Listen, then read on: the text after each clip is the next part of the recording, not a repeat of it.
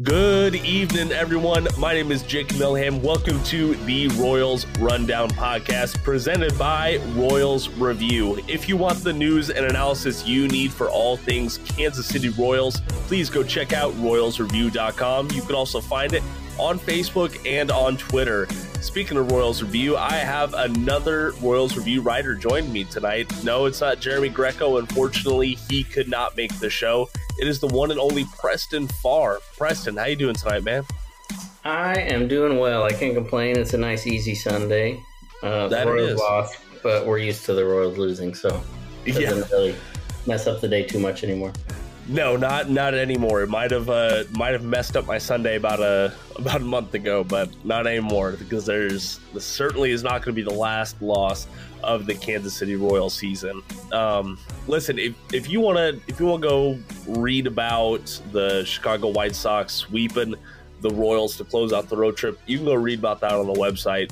Preston and I, we're going to try to have some good vibes on the podcast tonight. We're going to be talking about some of the good news stories amongst the Kansas City Royals farm system because Preston, tell me if I'm wrong, but there's a lot of good things going on an individual level, at least, for these Kansas City Royals in the farm system, right? Yeah, I think so. I mean, anytime anytime you go on Twitter, there's always going to be somebody that says, "Well, yeah, when they get to the bigs, they'll be a bust, so who cares?" But I mean, if that's if that's your mindset, what's the point in following the game at all, right? The Royals aren't going to be good for a couple of years. No, uh, they they really aren't. And but the guys that they have this year, there's a lot of really good headlines. There's a lot of good stories. They're actually developing pitching for the first time in like my entire life. I feel like so. there's plenty of good things I think going on. Yeah, that there is, and I I hate to say it, but that's not too far off because I can only think of the only like top of the line rotational guys that the Royals have developed have been Danny Duffy and Ventura. Those are the only two that I can really think of. You can, you know, you could talk about maybe Brad Keller is is one of those guys, but like these the past couple years have really erased any goodwill that Keller has built up. Yeah, um, there's just there's just no consistency, and I mean, even dating back beyond that, I mean, who else is there? There's Zack Greinke and who else? There just hasn't been a whole lot of big names they've developed in like two decades. Yeah, there's there's a lot of like big gaping holes, like years between another rotational guy coming up. Meanwhile, these other small market teams are consistently churning out new rotational pieces, at least, if not aces. Um, but like you said, that is kind of turning around, at least on the lower levels of the minors for the Royals um, we're seeing a lot of immediate returns on investment, at least in Quad Cities and Columbia. I would say, um, as as a whole squad, the strikeouts are up, the ERAs are down, um, the WHIPs have improved as well. The walks have not gotten much better, at least over a over a nine inning ratio, but that's that's okay. I will take you know, a few outliers causing a, a four and a half BB over nine personally. Um, but that that's going to lead us to our first topic tonight, Preston, because there were two major, I, I consider them major uh, promotions this week. First, I do want to talk about Noah Cameron making the jump from Quad Cities to Northwest Arkansas. Um, I, I was really high on Noah Cameron entering this season. Um, Preston, what are you seeing from him in his starts, or what are you liking about Cameron's 2023 season? Yeah, no, he's definitely been kind of a surprise guy, I think, for some people. The Royals got him kind of late in, I think, the 2021 draft because uh, he underwent Tommy John surgery. So I don't know if a lot of Royals fans really had him on their radar, but the curveballs looked really good this year.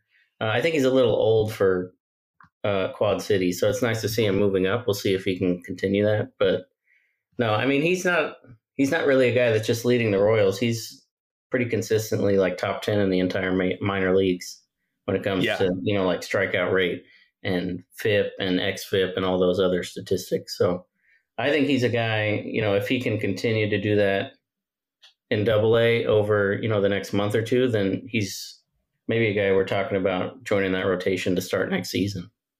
Yeah, probably so. And the Royals can take any, or they will take any option that presents itself to them because that 2024 rotation is looking pretty bleak right now if you had to build it right now. Um, you you were absolutely right, Preston. The Royals did take Cameron 199th in the 2021 MLB draft, and that was primarily due to you know between COVID, he only had he had less than like 20 collegiate starts, and then he underwent Tommy John, so it was a really really big risky pick, if you will, even that late. Um, but man, I just loved how quickly he rose up in 2022 because like he started out in rookie ball. Um, you know, he only had like a cup of tea in Columbia, and then he ended up in Quad Cities as a 22 year old. So that was a good trend. And even before the new pitching development and pitching approach came in, he was really focused on control. And I will say, if I'm looking at MLB.com scouting report correctly, um, they gave him a, a 55 grade on his control, which was by far the best in the Royal system, at least according to their grades. Um, but yeah, you're which right. Which is nice because the Royals haven't, they can't teach guys to control the baseball, right? They can't.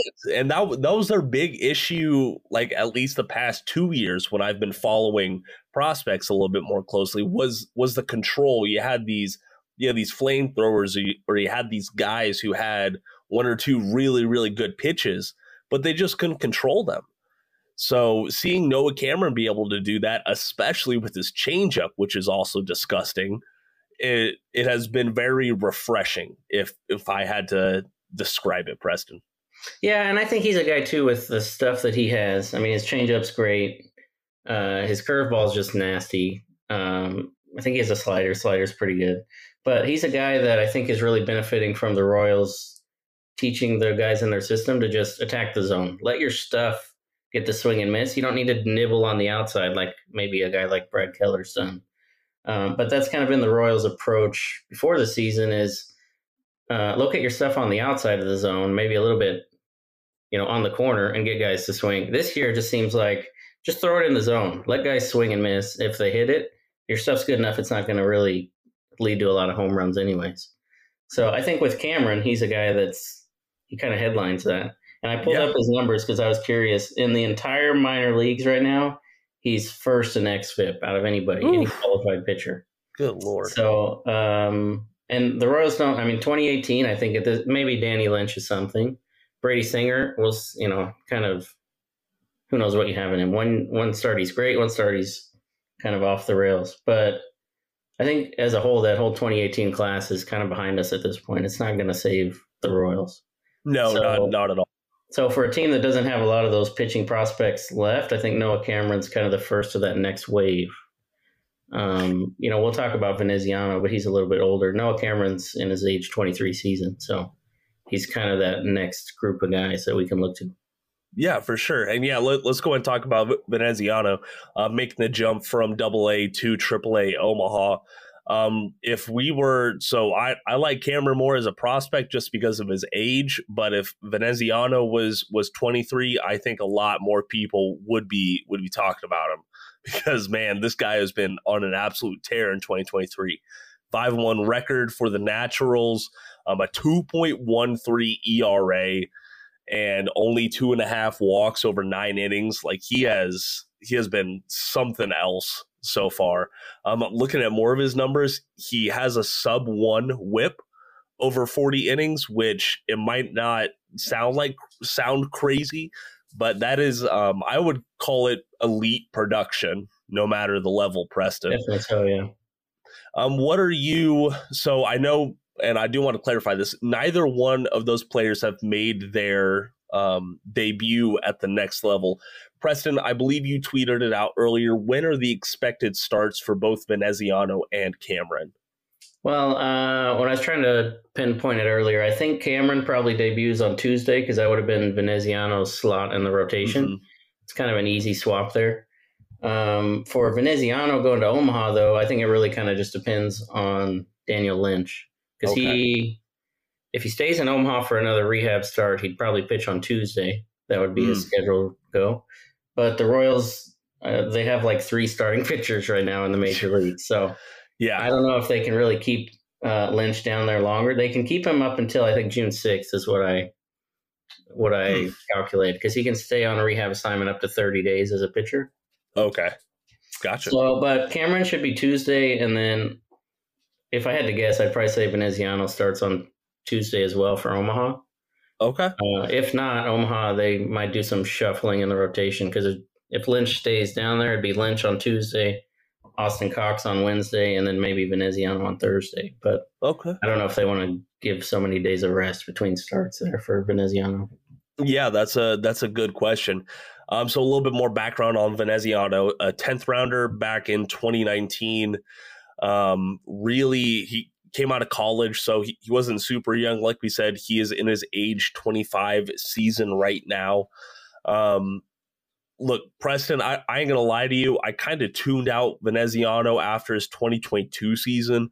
Um, I think he had like a six and nine record and a, a five two ERA, if I recall correctly. Like he he looked like a guy who had some potential, but was hurting from this from this pitching, you know, coaching staff down in double A that just was frankly ruining prospects. It seemed like for a while there. Um, what's the what's the lowdown on Veneziano? What's his what's his arsenal? What are you liking from him? Yeah, I mean you're not wrong with Veneziano as far as um, you know, kind of falling off the radar in the in the farm system. He was drafted in 2019, like you said, and I mean between his debut in 2019, we had the pandemic, we had COVID. He was you know basically had that lost season uh, he looked good in 2021. It looked like he might be something. Uh, his ERA was under four. Uh, strikeout per nine was 12.2, but he was kind of struggling with walks, a little over three and a half. And then, like you said last year, he just kind of fell flat. The strikeouts were down. He was walking more guys. Kind of what you'd expect from pitching development, yeah, right? But this year, a lot like Noah Cameron, I think attacking the zone has helped him a lot. Um, he's throwing the fastball up in the zone this year, which has helped him a lot. It's okay. kind of been a trend for the Royals in the minor leagues. So, I mean, his walks per nine is 1.1, which is insane. That's what we were looking for yeah. year. Just less walks um, and limit the damage, and that's what he's done so far. So, as far as repertoire, like I said, you know, his fastball is his best pitch. I think he's been throwing okay. it up in the zone. His changeup's pretty good. Uh, he can mix in some, you know, some sliders in there, but usually he just relies on the fastball changeup combo for the most part. Okay, so um, with that two pitch mix, do you think he's going to ultimately be a be a reliever in um in at the major league level if he had to be one?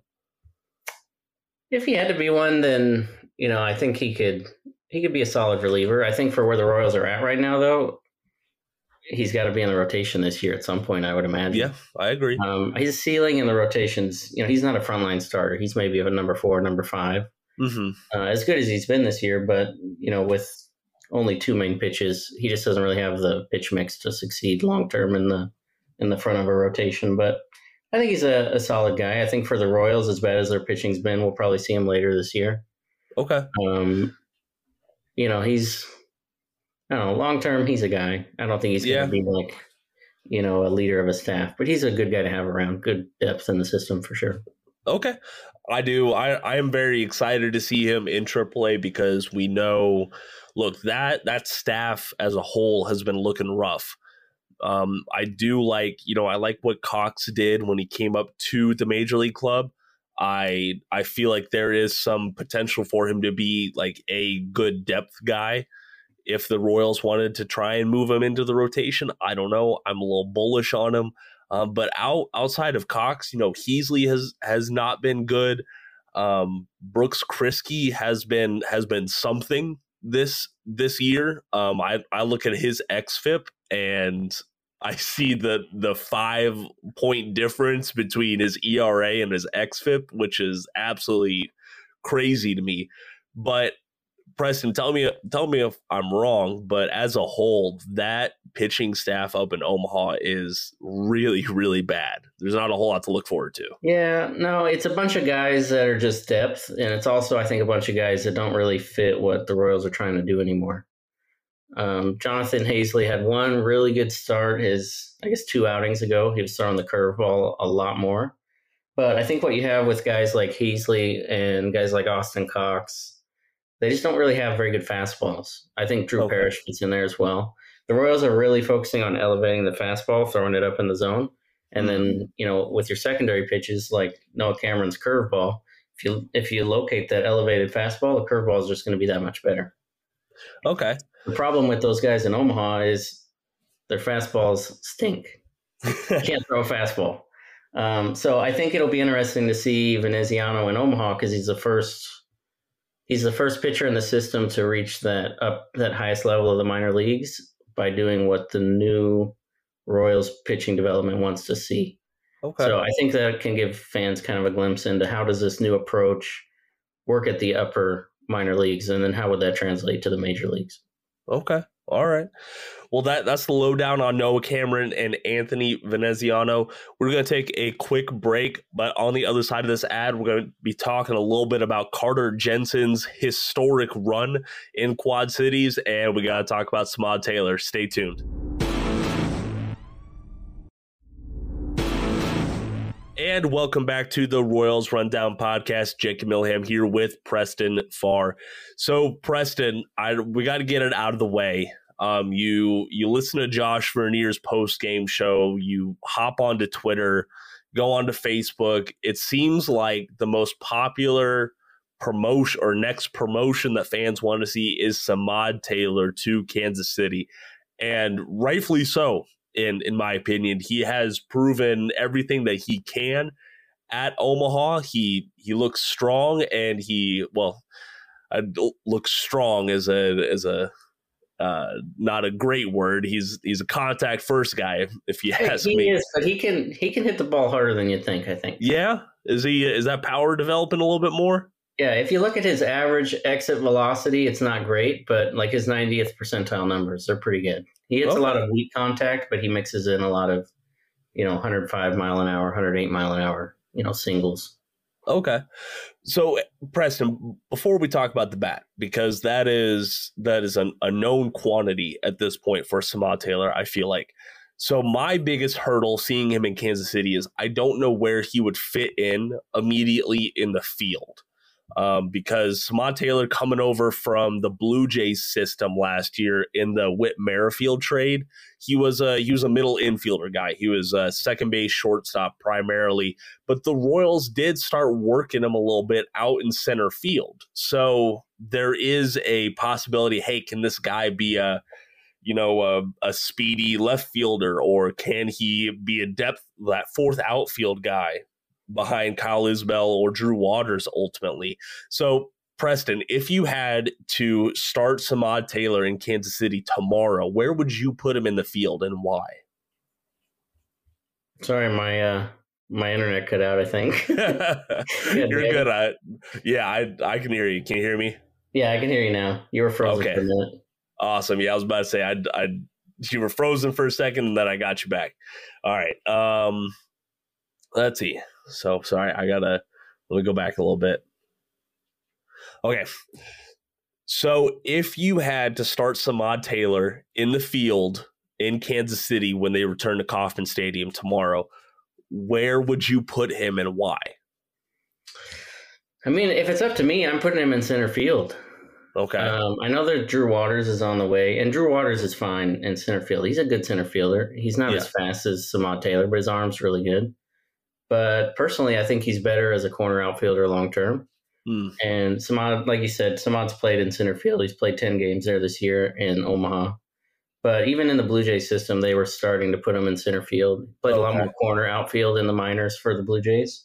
Um, but I mean, he played eight games in center field in 2021, played 25 games in left field last year for Buffalo in the Okay. Blue Jays system. So, um, but if it was me, I just put him in center field and you can kind of mix him into a corner if you need to. Okay. But I, I don't know. That's a big question. Where do you fit him into the field? But I think it's easier than it looks. You don't have to overthink it. He can play second base. He can play third base. He can play center field. He can play left field. And with the guys that we're running out there, you know, Jackie Bradley Jr., Nate Eaton.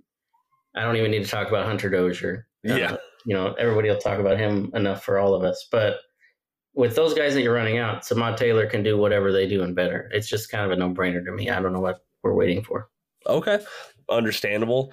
Um, man, yeah, it is. There's a lot of injury returns and a lot of prospects that are performing well at these at the same positions that are probably complicating the situation in my brain a little bit more than it than it needs to be but you're absolutely right because you know push comes to shove you can call Samad Taylor up and you know let's say you want to start Nick Pratto at first base boom you throw Taylor out there in left field alongside Isbel or Waters. Um, before they're back, Taylor, you know, he might have a good 10 game sample size before either one of them return from injury because I do believe Waters has a little bit more time in Omaha. Is is that correct, Preston? Yeah, Waters. Well, hitters can so pitchers can stay on rehab assignment for 30 days. For hitters, it's 20 days. Oh, okay, gotcha. Personally, I think Waters probably comes back on Monday. You in think so? Kansas City when we start against Detroit, but that he can stay sense. down for a whole nother week, so he doesn't have to be back up until the following Monday. What is that? The 28th? Yeah. 29th? 29th. Yep. That is the one. So, okay, good, good to know. But that that's what I'm saying. Like, it's going to, it seems silly unless they're making like the correct corresponding move. Like, the correct corresponding move in my brain would be okay, so you, you DFA Jackie Bradley Jr. And then you call up Samad Taylor. Like that's the that's the no brainer in my mind.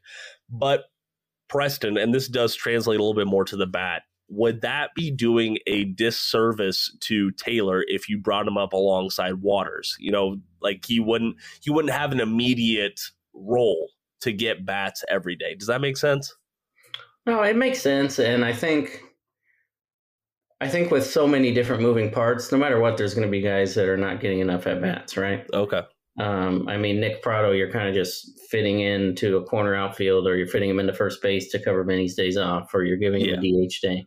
I think the Royals have a lot of that going on in the upper upper minors in the major leagues, where they have all these guys that can fit so many different roles, which isn't necessarily a bad problem to have. But then you have guys like MJ Melendez. You're trying to have him catch and play the outfield and learn how to hit. It didn't really work very well, right? No. And we've seen since he's just sticking to the outfield, he's done a lot better at the plate. Mm-hmm. So, I mean, maybe a little bit. It's a little bit of a struggle for a guy like Samad Taylor coming up um, with Drew Waters and then not having regular at bats. But I think if you if you bring him up with Waters, you DFA Bradley, like you said, you probably send down Nate Eaton because he's just not he's not it yeah. in the major leagues right now. So if you do all those moves in one corresponding move, then I think it makes a lot more regular at bats for Samad Taylor. Okay, all right. I, I do, ironically enough, I mean, we traded Whit Merrifield and got Samad Taylor. They kind of fit similar roles, right? yeah, they do. Different guys at the plate, you know, in a in most senses, but they fill kind of a similar spot on the roster. Okay. Well, I will. um you know what? There's plenty of people pounding the table for Samad Taylor. Um, I've kind of been a, a silent supporter in that because you know he's been doing all the all the actions himself he's you know it's not a it's not a one or two tools sort of thing that is going to get Samad Taylor up like the the glove is there the bat is there it's just a it's a matter of when not if at this point regarding Samad Taylor joining the major league club Preston before we move on is there anything else you want to say about Taylor I think the only other thing I'd add is we on Royals Twitter today, there and really just this week, there's a lot of talk about Bobby Witt Jr. as a leadoff man. Mm, yes, and you know he's not really suited for that role. He's more of a run producer, not a mm-hmm. guy that sets the table. Uh, I think Maikel Garcia can be that guy, but if you're looking for somebody else to lead off, Samad Taylor's your man. Uh, so far in Omaha, he's sense. walking 11%. He doesn't strike out a lot. He's striking out 19%. Uh, he's got a lot of speed. He can steal you some bases. I think he's second in Omaha right now in stolen bases behind Dairon Blanco.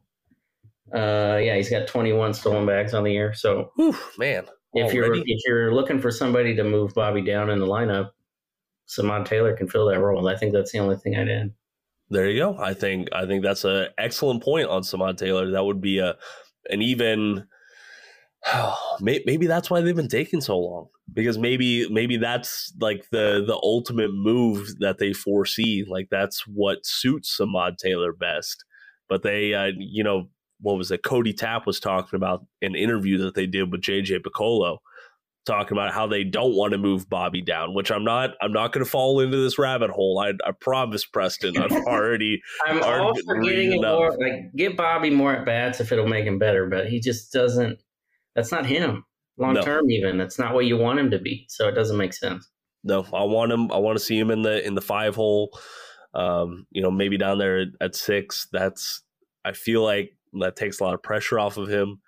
But you know, you're going to be throwing Samad Taylor right into the fire if if you do that from the get, or you could go the old Mike Matheny route and throw him in the in the nine hole there. What, what, do, what do you think about that? No. Whatever Mike Matheny would do, do the opposite. Fair enough. Fair enough. Well, hey, speaking of a, a player that I don't think would thrive under Mike Matheny, Carter Jensen, man. Let's let, let's talk about that guy because I uh, I saw your response. Someone you know tweeting out about like, oh well, he's uh, he's not a major league player.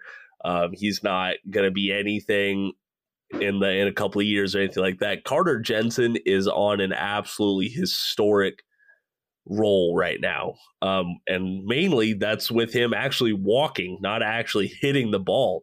Um, Preston, if, if you don't mind, tell us a little bit more about Carter Jensen and what he's doing right now that is so special. Yeah, I mean, they're not wrong on Twitter. He's not a major league player, but it's all about predict- projectability, right? We're talking Yeah. about what can this guy become. I mean, he's 19 years old in high A, which for itself is pretty tough. Uh, is. he's, I think, three years younger than the average age down there.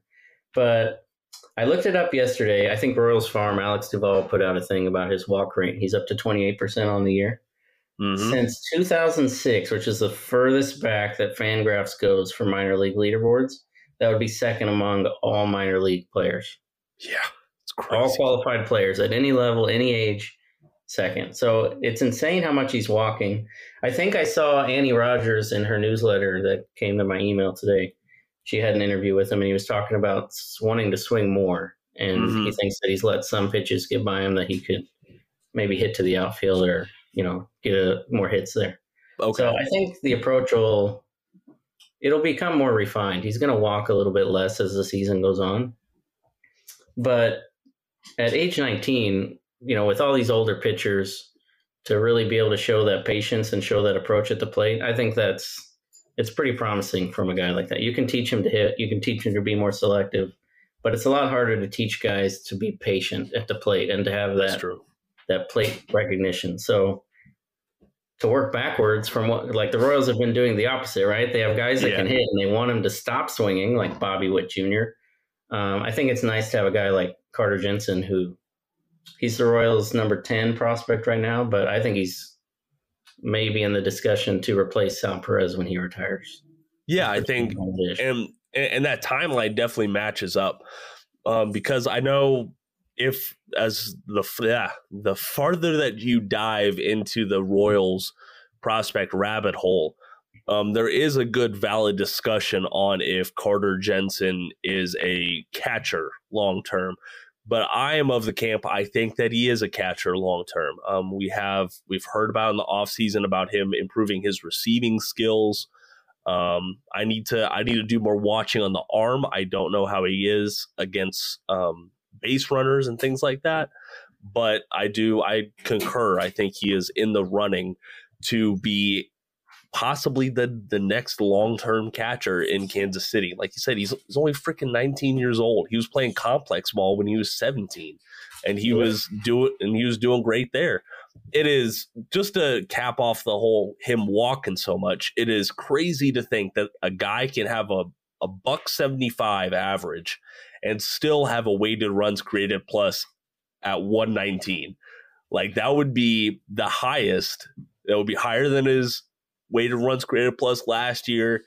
Um, it would be higher than his long stint in complex ball. Like that would be his best mark, and he's not even hitting 200. So I think Carter Jensen has a really, really high ceiling that a lot of people are underestimating. Yeah, they're definitely underestimating it. I think also you have to put into context what time of year it is. It's been really cold in Iowa at times. Yeah. The stadium has literally been flooded and they haven't really been playing That's at true. home. So, and he did the same thing. I put on Twitter today. He kind of did the same thing last year from the start of the season until the end of the May, and the end of the month of May, he only hit 168 last year. Uh, he was walking 13%, but he started slow. But then after June 1st, he slashed 260 with a 403 on base. And a 413 slugging percentage. So the bat will come around. I think you kind of naturally see that with any guys. You know, they're slow starters. Gavin Cross started pretty slow this year. As the weather warms up, the bat will warm up. But if you got a guy that walks, walks are they're all year round. Doesn't really yeah. Yeah, walks walks will play anytime in my Any, in my anywhere, mind. anytime. You can always walk. Yeah, but yeah, I'm not I'm not too worried about the bat. I think it'll come along, and he's 19. He's 19 years yep. old. Like it's just you got to give guys time, you know. That that you do, and there is you know what? Not everyone can be a like a generational talent. You know, like a what was it? Juan Soto. You know, he was coming up to the majors when he was 20 or something like that. That's not every top prospect. Like we're not we weren't expecting Gavin Cross to make the jump to Kansas City this year. We were still being patient with him even though he was a college guy and he's already polished with these high school guys who are, you know, very talented and very high ceilings in their own regards. You just got to let them let them grow, let them progress on their own time. And I don't know. I just think it's because the the high walk rate is it's up like across the Royals minor leagues amongst batters, in my opinion. You know, I think of um there's still a few outliers from the previous regime. You know, Erick Pena is the first one who who comes to mind, who's still like yeah, a but, high strikeout guy. But Go even ahead. Pena, he's striking out a lot, but he's walking a lot. Yeah. So it's really there was a lot of talk in 2019 when the Royals revamped their their hitting development in the minors. Mm-hmm. It never changed. It's still there. Like they're still doing really well. It's just yeah. the pitching has been so good this year, and it's it's May. Bats are cold. It just takes. That is true. That is very very true. Um, anything else on Carter Jensen before we move on, Preston? Uh, not really. The only thing I'll add is he's a local guy. Um, yeah, they drafted him out of Park Hill High School. He's from Kansas City, so I think he's a good guy to have around, and he's a good guy to build around for the future. Keep developing that guy.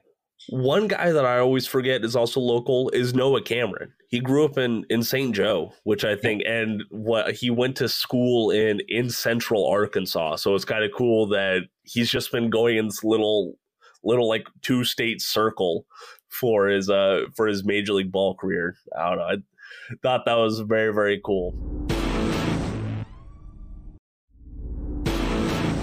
Well, hey, so we've been talking about some of these top prospects, but one guy who I did not have on my radar one bit entering 2023 was Javier Vaz. And he is a guy who is not getting talked about enough for a hot 2023 start. Now, if you don't know who he is, that is just fine. The Royals selected him 445th overall in last year's draft. Yes, you heard that correctly. Round 15 pick for the Kansas City Royals. Um, middle infield guy.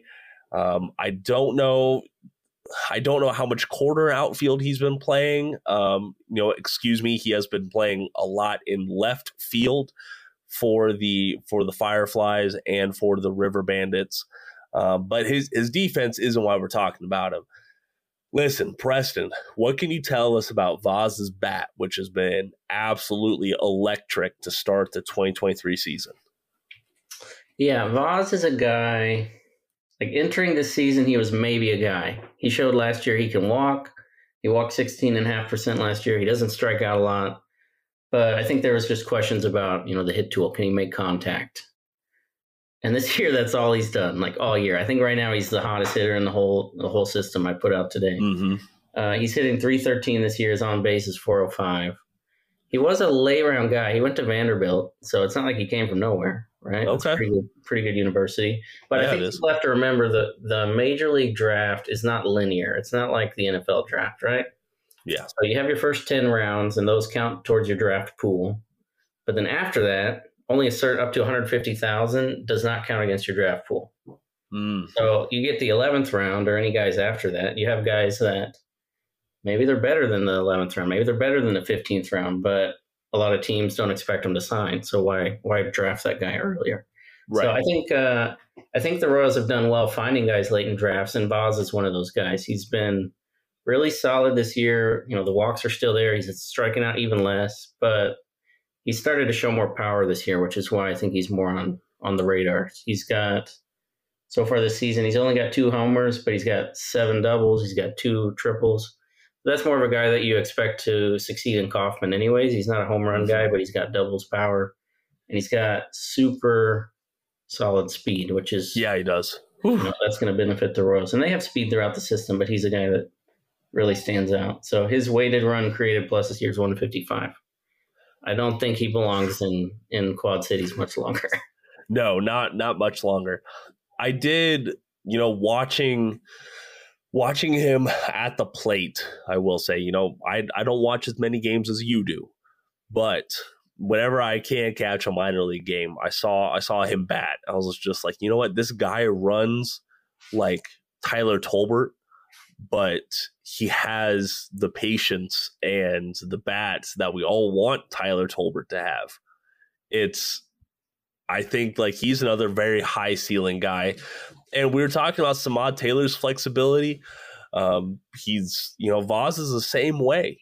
He's got time in left field, he's got time at second base. He split them pretty much evenly this year so far in yep, Quad 10, Cities. Ten games in left field, fifteen in second base so far this year. And the cool and the cool thing to me is no errors at either position this year. Yep. So I will definitely take that, especially after we had to watch Edward Olivares out there in left field in Chicago today make that uh make that bumbling play unfortunately. Please no more. Stop putting him in the outfield. yes, please just make it end. But it's going to be guys like Vaz that are going to force the Royals hand in that in my in my opinion. Because yeah, it'll take some time. He's not a guy that, you know, he's not going to be here this year. He might not even nope. be up next year. But he's just consistent. He doesn't, you know, he'll hit a slump, but it hasn't happened this year. We're talking, you know, two hits tonight, three hits tomorrow night. He's just constantly taking good appearances at the plate and walking and taking his hits and he's a good guy. Yeah. And for everyone who was who was hyping up Vinnie Pasquantino, you know, walking more than than he struck out, Vaz is doing the exact same thing in Quad Cities. Um, right now, his walk rate is 12.8. His strikeout rate is 7.7, which is just crazy to me. Very, very patient approach.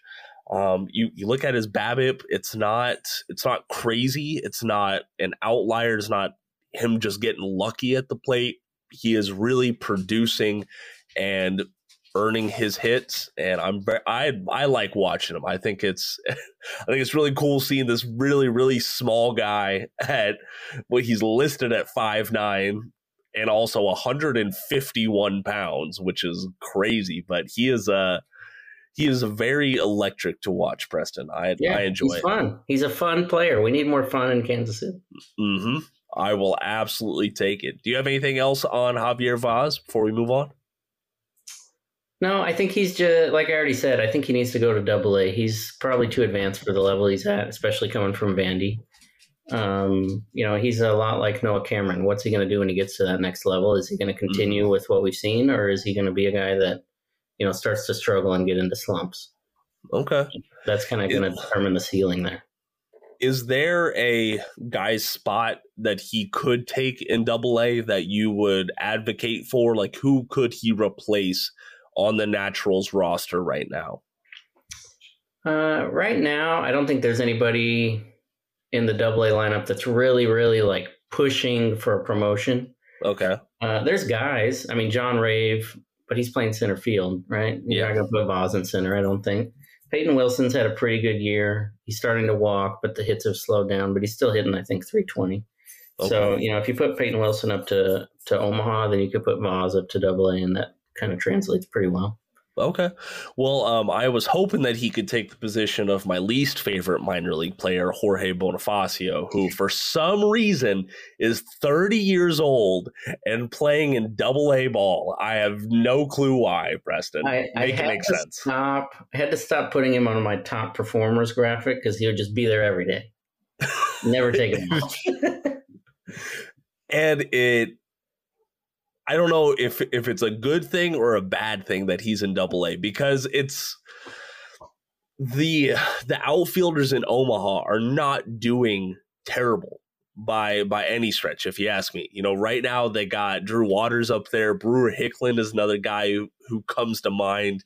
It's not like their outfield is hurting for guys, which is why I think Bonifacio is in double A right now to get those guys some more, you know, good reps to develop. But I don't I don't know I still just don't see Bonifacio's worth on the naturals. Does that make sense, Preston? It makes sense. I think his worth to the Royals is see if he can become, you know, like a coach in the system. Okay. Uh, I mean, he he came up with the Royals, right? And he had that really good season when he came up yeah. eventually. But I'm with you. I mean, he's 30. Whatever he's doing in the minors, it doesn't matter for the Royals in the major leagues. He's not going to come up, and I hope he doesn't come up. You know, the Royals, he might. Well, DFA Dozier and then Bonifacio will come up. But no, I mean, there's some worth to that, though. You know, he's got major league experience. Um, yeah, he's shown an ability to to take good at bats and to be disciplined at the plate. So mm-hmm. I think there's value to it, and he's not he's not blocking anybody right now. He's helping give guys days off. He's adding, you know, a good mindset in the clubhouse. I think there's value, but he's not a guy that is going to help Kansas City at any point. Fair enough. Listen, as long as we're not relying on Jorge Bonifacio in 2024, I will be a happy camper and I will keep my mouth shut about what he is doing in Northwest Arkansas. Preston Farr, oh, go ahead. I was just going to say, if he's the opening day right fielder next season, it's your fault. Oh my gosh.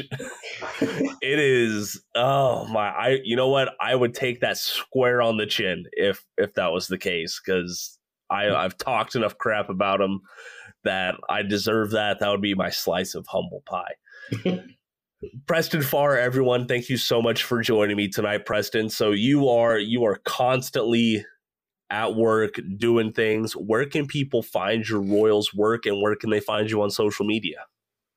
Yeah, I watch too many minor league games. Um, so I post a lot of stuff on my Twitter. You can find me at Preston B Farr. Mm-hmm. Um, like you already said earlier, I write for Royals Review. So I think I've got a piece coming out this week just talking about guys that the Royals should trade this season. Okay. Uh, that might be coming out tomorrow, I think. So look for that. But yeah, just watch for me on Royals Review. Check out the Twitter if you want to see some minor league content. Heck yeah, sounds like a plan to me.